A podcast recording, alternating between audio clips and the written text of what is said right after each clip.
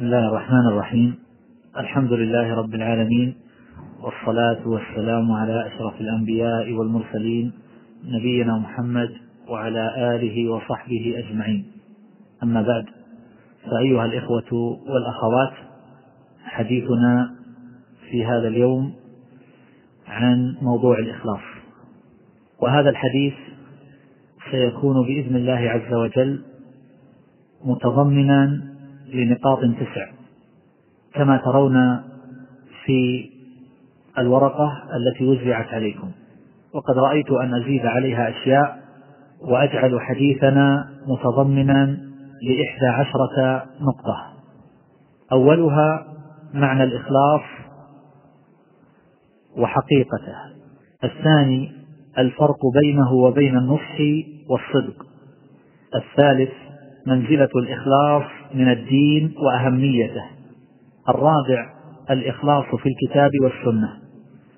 الخامس مراتب الإخلاص. السادس صعوبة الإخلاص. السابع ثمراته وآثاره السلوكية. الثامن الآثار السيئة للمقاصد السيئة. التاسع كيف ننمي الإخلاص في قلوبنا. العاشر أمور تنافي الإخلاص. الحادي عشر السلف رضي الله تعالى عنهم والإخلاص. أما أولا وهو ما يتعلق بمعنى الإخلاص وحقيقته فأقول الإخلاص مأخوذ من الخلاص وتقول خلص فهو خالص. إذا صفى وزال عن شوبه. يقول ابن فارس رحمه الله الخاء واللام والصاد أصل واحد مضطرب وهو تنقية الشيء وتهذيبه. فإذا قلت أخلص الدين لله أي قصد وجهه وترك الرياء. بمعنى أمحض الدين لله ونقاه. والمخلص هو الذي وحد الله خالصا والمخلص هو الذي أخلصه الله أي جعله مختارا خالصا من الدنس. وكلمة الإخلاص هي كلمة التوحيد. والإخلاص في العبادة والطاعة هو ترك الرياء. هذا معنى هذه اللفظة في كلام العرب. تدور حول تنقية الشيء مما يشوبه من الشوائب وتخليصه من الأكدار ومما يداخله. وأما الإخلاص في معناه الشرعي فعبارات العلماء فيه متقاربة. كقولهم هو إفراد الحق سبحانه بالقصد والطاعة. وكقول بعضهم أن يكون العمل لله سبحانه لا نصيب لغير الله فيه. أو هو نسيان رؤية الخلق بدوام النظر إلى الخالق يعني بالقصد. هو استواء عمل الظاهر والباطن.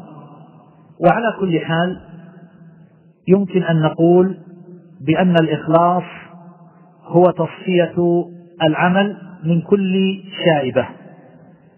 بحيث لا يمازج هذا العمل شيء من الشوائب في الإرادات وأعني بذلك إرادات النفس إما بطلب التزين في قلوب الخلق وإما بطلب مدحهم والهرب من ذمهم أو بطلب تعظيمهم أو بطلب أموالهم أو خدمتهم أو محبتهم أو أن يقضوا له حوائجه أو غير ذلك. من العلل والشوائب والإرادات السيئة التي تجتمع على شيء واحد وهو إرادة ما سوى الله عز وجل بهذا العمل. وعليه فالإخلاص هو توحيد الإرادة والقصد.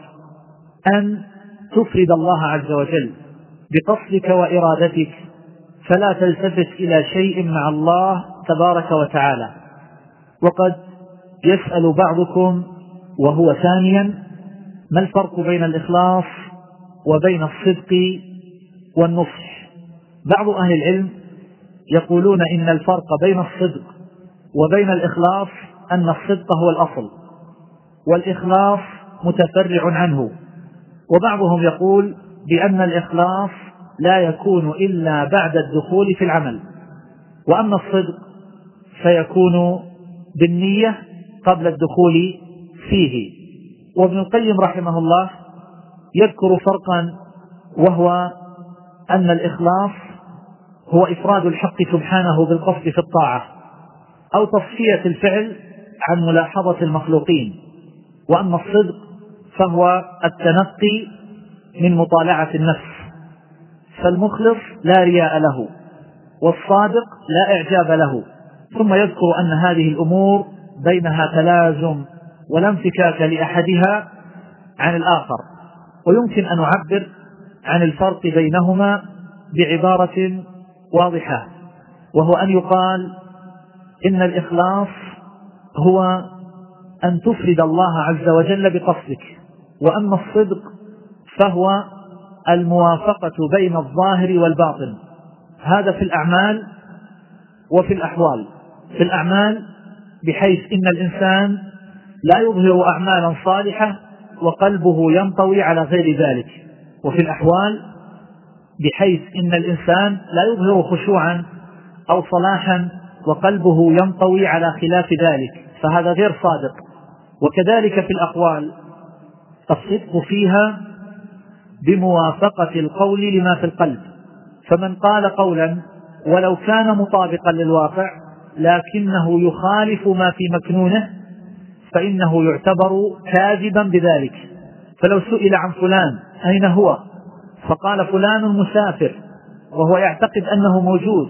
ولكن صادف أن قوله وقع على الحقيقة بحيث إن فلانا قد سافر فعلا وهو لم يعلم. فقال إنه مسافر وهو يظن أنه موجود. فإنه يكون بذلك كاذبا مع أن قوله طابق الواقع وكذلك أيضا إذا خالف ما في الواقع وإن لم يقصد ذلك كما هو الاستعمال السلف كثيرا وهو استعمال عربي معروف لكلمة الكذب التي تقابل الصدق. فإذا قال مثلا فلان مسافر وهو يعتقد أنه مسافر فتطابق قوله مع ما في مكنونه ولكنه أخطأ ذلك وتبين أن فلانا لم يسافر فالسلف كانوا يقولون عن ذلك بأنه كذب ويعدونه من الكذب لا الكذب المذموم الذي يؤاخذ عليه صاحبه وإنما يطلقون ذلك على كل ما خالف الواقع والحقيقة. ولهذا تجد في أقوال الصحابة رضي الله تعالى عنهم كذب فلان. من الصحابة. عائشة تقول كذب فلان. ماذا تقصد بذلك؟ لا تقصد التهمة وإنما تقصد معنى آخر وهو أنه أخطأ. إذا الحصيلة من هذا أن الصدق يكون بموافقة الظاهر للباطن في الأقوال وفي الأحوال. ويكون أيضا عند المتقدمين بموافقة القول للواقع. هذا هو الصدق. وخلافه الكذب وهو قسمان. كذب يؤاخذ عليه الإنسان ويلحقه الذنب وهو إن قصد أن يقول شيئا يخالف به الحقيقة والواقع. هذا يؤاخذ عليه ويكون مذموما آثما. وأما القسم الثاني وهو ما لا يؤاخذ عليه فيما لو وقع منه ذلك على سبيل الغلط. فيسمى ذلك بالكذب ولكن صاحبه لا يلحقه ذم هذا الفرق بين الإخلاص وبين الصدق ويراد به الإخلاص. فيقال فلان يعامل ربه بصدق يعني بإخلاص. وأما الفرق بين الإخلاص وبين النصح فيمكن أن أبين ذلك بعبارة مجملة مختصرة وهو أن الإخلاص كما سبق إفراد الله عز وجل بالقصد وأما النصح فهو استفراغ الوسع وبذل الجهد في أداء العمل بحيث لا يتخلف شيء من طوقه وقدرته ظاهرا وباطنا. ومعنى هذا الكلام أن الإنسان يكون ناصحا. إذا بذل الوسع واستفرغ الجهد فتقول فلان ناصح في عمله فلان ناصح لتلامذته فلان ناصح لصحبته فلان ناصح لفلان. وليس المراد أنه يقدم له نصائح وإنما المراد أنه يستفرغ جهده وطاقته في إيصال النفع له بكل وجه مستطاع. وإذا قام بعمل من الأعمال يستفرغ جهده وطاقته في إتقان هذا العمل وإيقاع هذا الفعل على الوجه الأكمل. فتقول فلان يعمل بنصح يعني بجد واجتهاد لا يدخر وسعا ولا يتوانى ولا يكسل ولا يغش أو يدلس في بيعه وشراءه. تقول فلان ناصح في بيعه ومعاملته. بمعنى أنه يبين عيوب السلعة. الكبار والصغار. الدقيق والجليل. ولا يترك شيئا إلا بينه لهذا الإنسان الذي يتعامل معه. هذا الفرق بين الإخلاص والنصح. ولربما عبر بالإخلاص عن النصح فقيل فلان يعمل بإخلاص في كذا وكذا أي أنه يعمل بنصح وإن كان المراد أنه يعمل يريد وجه الله فقط فيكون ذلك من باب توحيد القصد والإرادة. يعمل بإخلاص أي يريد وجه الله لا يريد شيئا آخر. ويمكن أن نقول فلان يعمل بإخلاص أي أنه يبذل طاقته ووسعه وجهده ولا يتوانى في القيام بالمهمة التي وكلت إليه. وبهذا نعرف الفرق بين الإخلاص وبين النصح وبين الإخلاص وبين الصدق. ثالثا منزلة الإخلاص من الدين وأهميته وهذا يتبين من وجوه مختلفة منها أن الإخلاص هو روح العمل لا روح فيه فهو بمنزلة الروح من الجسد. يقول ابن القيم رحمه الله تعالى وملاء ذلك كله الإخلاص والصدق فلا يتعب الصادق المخلص فقد أقيم على الصراط المستقيم فيسار به وهو راقد. ولا يتعب من حرم الصدق والإخلاص فقد قطعت عليه الطريق واستهوته الشياطين في الأرض حيران فإن شاء فليعمل وإن شاء فليترك فلا يزيده عمله من الله إلا بعدا. وبالجملة فما كان لله وبالله فهو من جند النفس المطمئنة.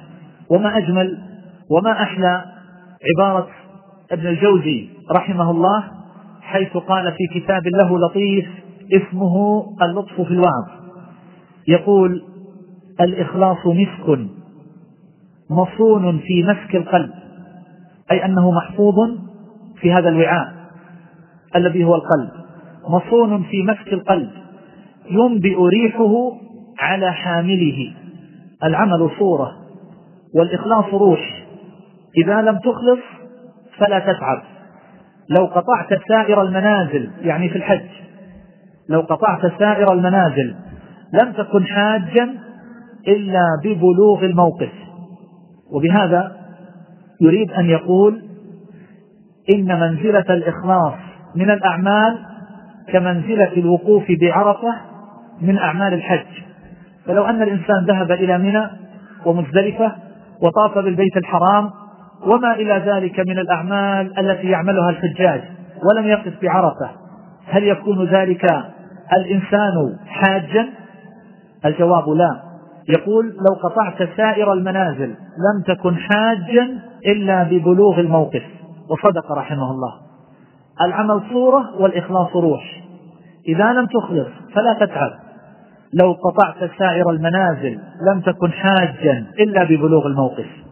وتأمل قوله قبله الإخلاص مسك مصون في مسك القلب. ينبئ ريحه على حامله. فالإخلاص لا يحتاج منك إلى إظهار. ولا يحتاج منك إلى إعلام للناس أنك مخلص وإنما يظهر ذلك في حركات الإنسان وفي سكناته فتظهر آثاره على العبد. وأما الذي يتصنع للناس ويسعى لإعلانهم بعمله وصلاح قلبه وما إلى ذلك فالواقع أنه يحطم الإخلاص في قلبه. ولا يزيده ذلك إلا شينا في قلوب الخلق. فالله المستعان. فبهذا نعلم أن الإخلاص هو عمود العمل وهو سنامه. لأن العامل بدون إخلاص أيها الإخوة والأخوات كادح متعب نفسه لا أجر له. والله عز وجل يقول وقدمنا إلى ما عملوا من عمل فجعلناه هباء منثورا. والنبي صلى الله عليه وسلم يقول في الحديث المشهور إنما الأعمال بالنيات. والله جل جلاله يقول ليبلوكم أيكم أحسن عملا. وما قال ليبلوكم أيكم أكثر عملا. فليست العبرة بالكثرة وإنما العبرة بالصواب مع حسن القصد. ولهذا قال الفضيل ابن عياض رحمه الله تعليقا على هذه الآية في بيان معنى أيكم أحسن عملا؟ قال أخلصه وأصوبه.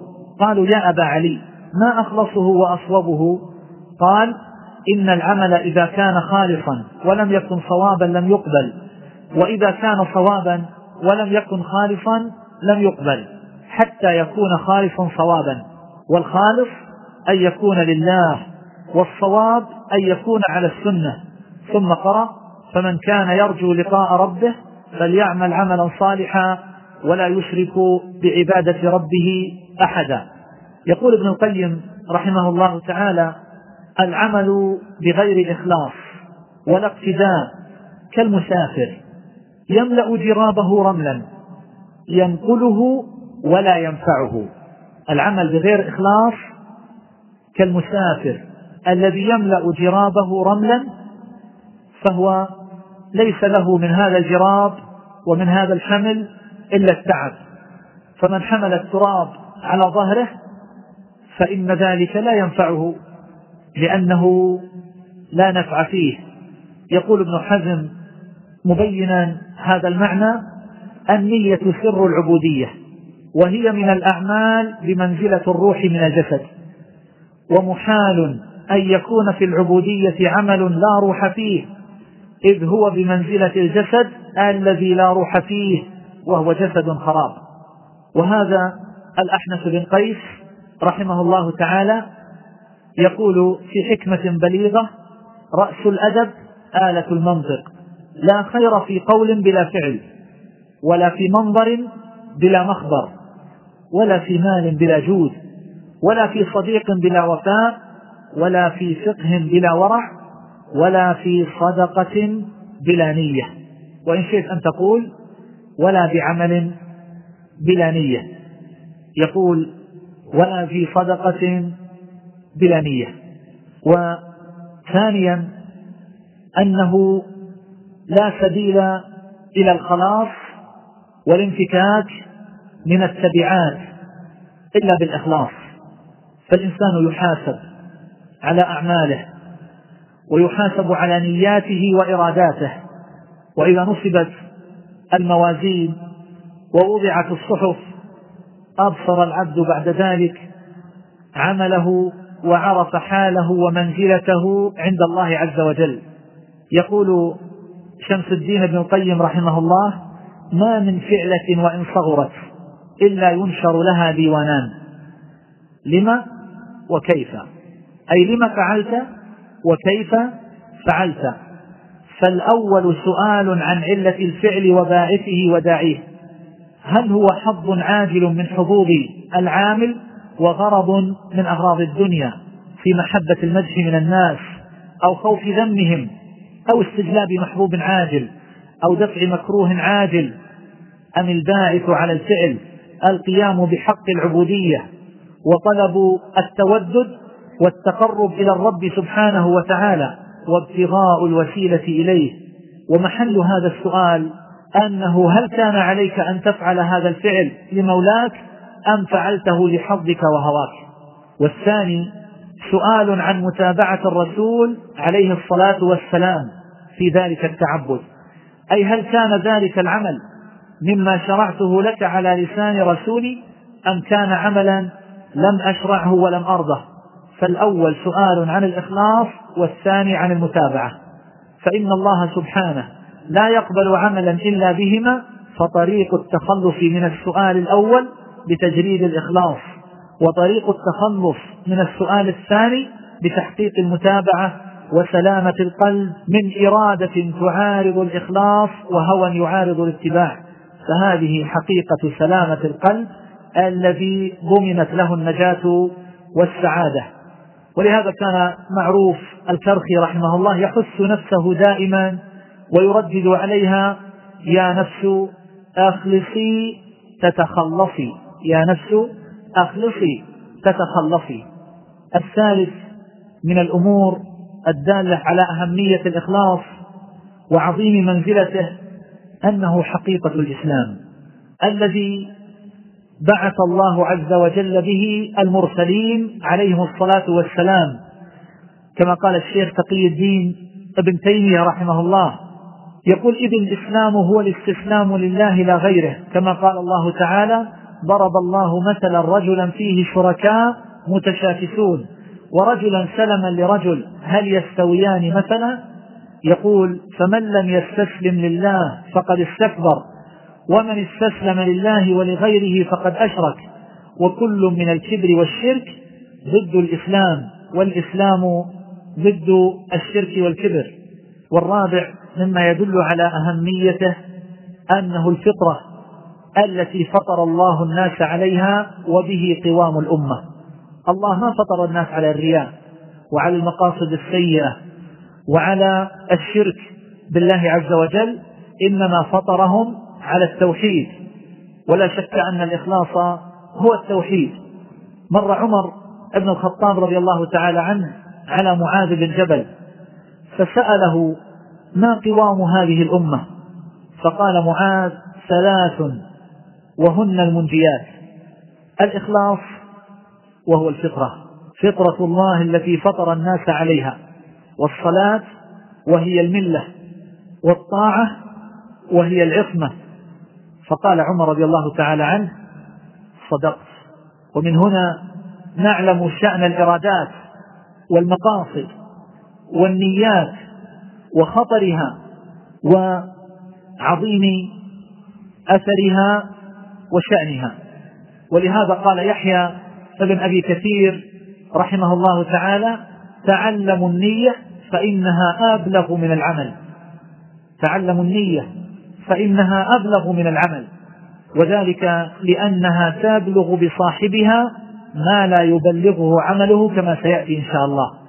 ويقول ابن أبي جمرة وهو أحد شراح الصحيح وجدت أنه لو كان من الفقهاء من ليس له شغل إلا أن يعلم الناس مقاصدهم في أعمالهم ويقعد في تدريس أعمال النيات ليس إلا. فإنه ما أتي على كثير من الناس إلا من تضييع ذلك. رابعا الإخلاص في الكتاب والسنة. الإخلاص يذكر في كتاب الله عز وجل كثيرا. تارة يأمر الله عز وجل به كقوله فادعوه مخلصين له الدين وتارة يخبر أنه دعاء الله عز وجل لخلقه. وما أمروا إلا ليعبدوا الله مخلصين له الدين. وتارة يخبر أن الجنة لا تصلح إلا لأهله كما قال إلا عباد الله المخلصين أولئك لهم رزق معلوم فواكه وهم مكرمون في جنات النعيم. وتارة يخبرنا في مواضع أنه لن ينجو من شرك إبليس إلا من كان مخلصا لله عز وجل. كما قال إلا عبادك منهم المخلصين بعدما توعد أنه سيضل الخلق أجمعين ويستغويهم ويستهويهم بوساوسه وخواطره وإضلاله وتزيينه. عن أبي أمامة الباهلي رضي الله تعالى عنه قال جاء رجل إلى النبي صلى الله عليه وسلم فقال أرأيت رجلا غزا يلتمس الأجر والذكر يعني يريد الأجر من الله عز وجل ويريد أن يذكر يقال فلان مجاهد. ما له؟ فقال النبي صلى الله عليه وسلم لا شيء له. فأعاد ثلاث مرات. يقول له رسول الله صلى الله عليه وسلم لا شيء له. ثم قال إن الله لا يقبل من العمل إلا ما كان له خالصا وابتغي به وجهه وهو حديث حسن الإسناد. وجاء من حديث أبي هريرة رضي الله تعالى عنه عن النبي صلى الله عليه وسلم أنه قال قال الله تبارك وتعالى أنا أغنى الشركاء عن الشرك من عمل عملا أشرك معي فيه غيري تركته وشركه أخرجه مسلم. فالأعمال التي تختلط فيها الإرادات ويتلفت صاحبها يمنة ويسرة يريد من الله ويريد ما عند المخلوقين. هذه الله غني عنها ولا يعبأ بها ولا يقيم لها وزنا. وجاء من حديث أبي هريرة مرفوعا إلى النبي صلى الله عليه وسلم ما يبين أن محل نظر الله عز وجل إلى قلب العبد وهو محل الإخلاص والقصد والنية. كما في قوله عليه الصلاة والسلام إن الله لا ينظر إلى صوركم وأموالكم ولكن ينظر إلى قلوبكم وأعمالكم. أخرجه مسلم في صحيحه. وحديث إنما الأعمال بالنيات شاهد واضح في الدلالة على هذا المعنى.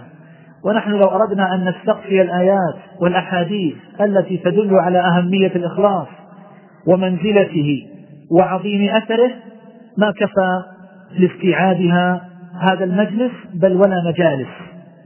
ويكفي من القلادة ما أحاط بالعنق. خامسا مراتب الإخلاص. يمكن أن نقول أيها الإخوة والأخوات بأن العمل الذي يكون خالصا مقبولا على مرتبتين اثنتين. إحداهما أعلى من الأخرى.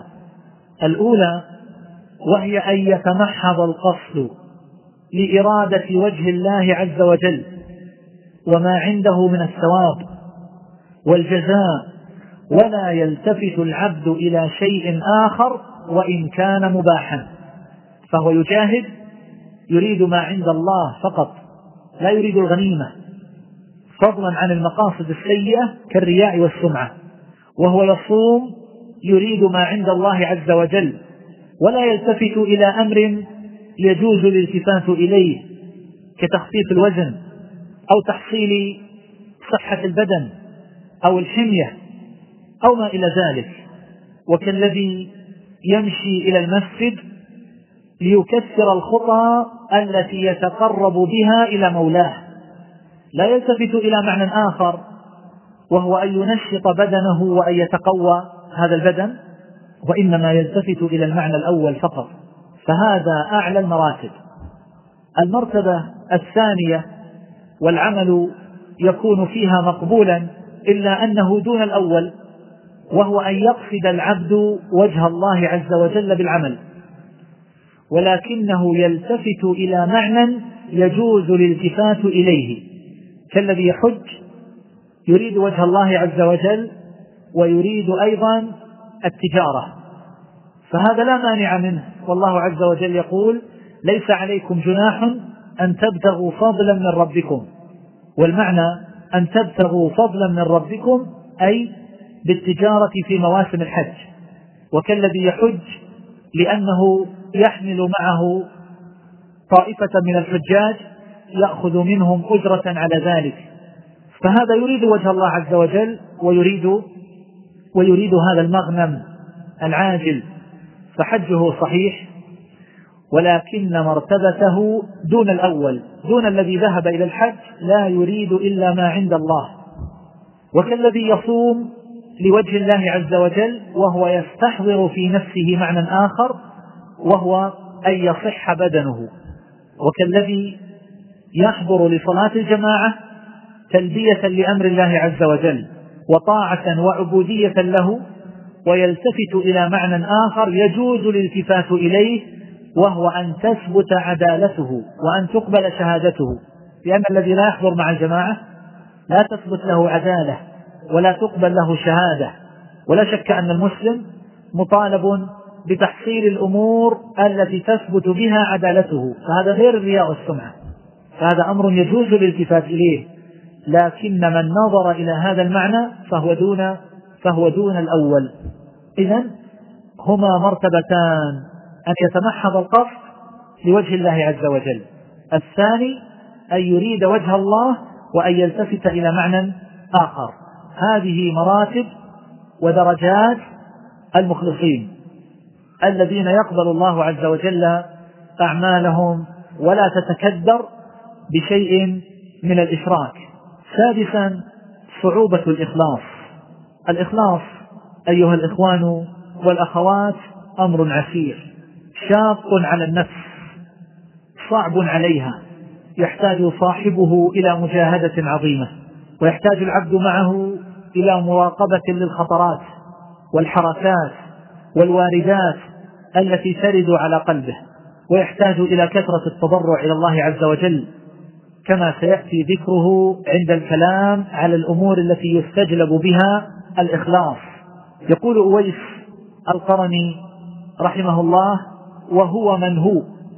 إذا قمت فادع الله أن يصلح لك قلبك ونيتك فلن تعالج شيئا أشد عليك منهما فلن تعالج شيئا أشد عليك منهما. ويس القرني تعرفونه؟ هو الذي أوصى النبي صلى الله عليه وسلم عمر ابن الخطاب أن يطلب منه أن يدعو له. وأخبره أنه يأتي في أمداد اليمن وذكر له صفته فكان عمر يترقب ويتحرى حتى عثر عليه فكلمه وسأله حتى استيقن أنه هو فطلب منه أن يدعو له. ثم بعدها اختفى أويس فلم يعرف له أثر بعد ذلك. اختفى لشدة إخلاصه. لما انكشف أمره خشي أن يتعلق الناس به وأن يثنوا عليه ويطروه وأن يتتبعوا آثاره يطلبون منه الدعاء أو يطلبون منه أن يستغفر لهم وما إلى ذلك. فاختفى في أجناد المسلمين وخرج غازيا في سبيل الله عز وجل ولم يوقف عليه بعدها.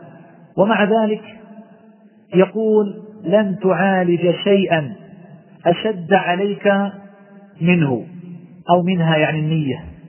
ويقول يوسف ابن أسباط رحمه الله تخليص النية من فسادها أشد على العاملين من طول الاجتهاد.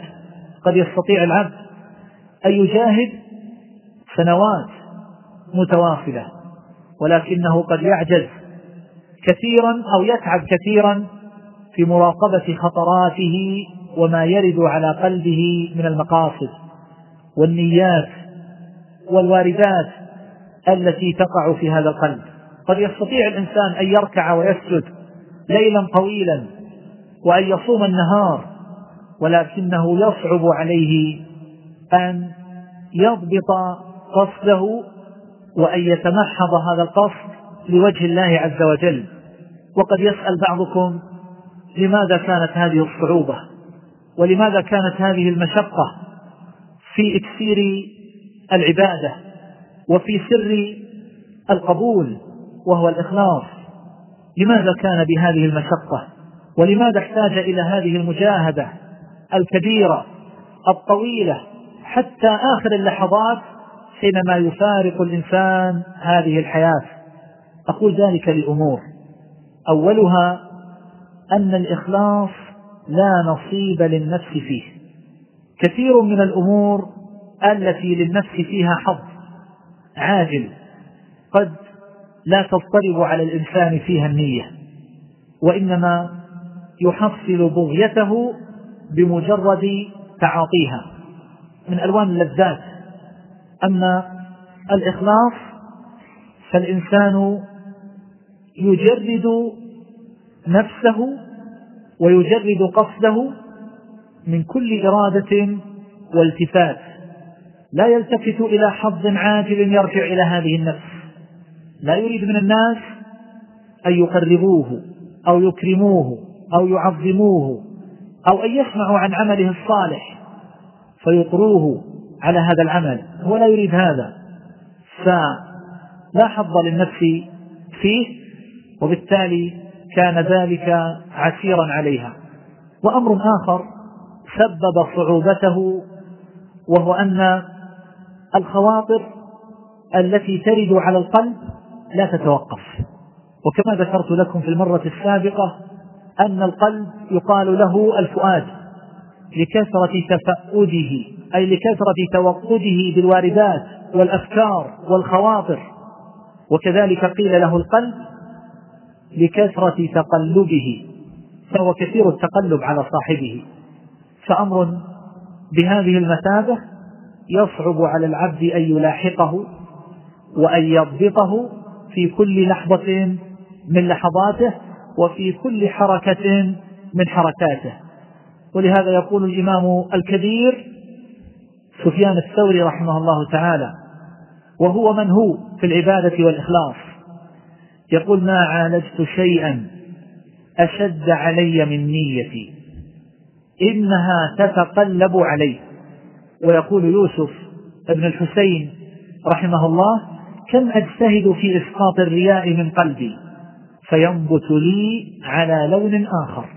يقول أجاهده من هذه الناحية وأسد هذا الباب وينبت لي من ناحية أخرى. قد يثني عليه بعض الناس ثم يقول من أنا؟ ما مني شيء وليس لي شيء. أنا المكدى وابن المكدى وهو يتكلم ينقدح في قلبه إبراز جانب وهو التواضع والإخبات وعدم الالتفات إلى النفس وأنه ليس من أهل العجب. قد يتكلم العبد ويقول البارحة في ساعة متأخرة من السحر سمعت كذا وكذا وكذا. ثم يقول لكني لم أكن في قيام لم أكن في قيام وإنما قمت لحاجة. هذا يطرد الإخلاص كما قال الصحابي لما قال من رأى منكم الكوكب البارحة؟ فقال أنا أما إني لم أكن في صلاة ولكني لجرت.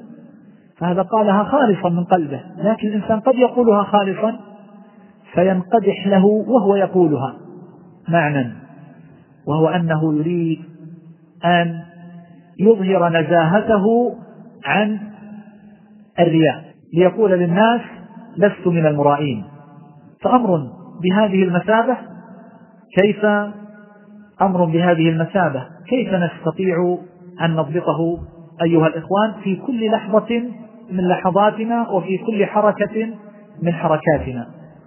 الإنسان قد يذكر أشياء من جهود طيبة ومشاريع خيرة والمقام قد يفهم منه السامع أنه هو الذي قام بها.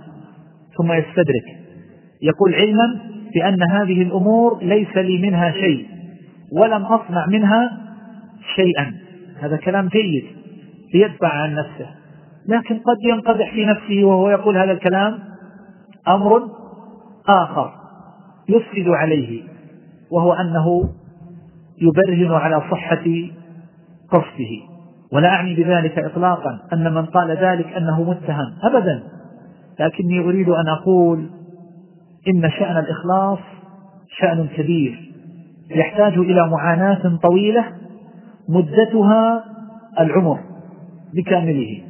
وهذه المجاهدة لا ينفك عنها العبد بحال من الأحوال فيحتاج إلى بصر نافذ في خطراته وحركاته وسكناته. وأمر ثالث سبب صعوبة الإخلاص هو ما جبل عليه الإنسان من حب الشهوات. فالله عز وجل يقول زين للناس حب الشهوات من النساء والبنين والقناطير المقنطرة من الذهب والفضة والخيل المسومة والأنعام والحرث. ذلك متاع الحياة الدنيا. ماذا ذكر الله عز وجل بهذه الآية؟ ذكر أعظم اللذات وأعظم الشهوات. النساء والنبي صلى الله عليه وسلم يقول حبب إلي من دنياكم النساء والطيب. من النساء والبنين والقناطير المقنطرة من الذهب والفضة والخيل المسومة والأنعام والحرث. ذكر النساء وذكر البنين لأن الإنسان يتقوى بهم ويفتخر بهم ويعتز ويتزين بهم في المجالس والقناطير المقنطرة من الذهب والفضة الأموال الثروة والمراكب الجميلة والخيل المسومة والأنعام والحرث. هذه الأمور الخمسة المراكب والحروث وما يتبعها من الأنعام. فهذه من أعظم الزينة في الحياة الدنيا. ومن أعظم ما تطمح إليه نفوس الناس من هذا الحطام. ولكن الشهوات لا تقتصر على ذلك والنفوس لا تتعلق بهذا وحده وإنما هناك أمور خفية أعظم من هذا. لربما بذل العبد ماله بل بذل نفسه فضلا عن مراكبه وحروسه من أجل أن يحصل شهوة أكبر وأعظم ولذة لربما أورثته سكرا وهي لذة الرئاسة والشهرة والمنزلة في قلوب الخلق والمحمدة في نفوسهم.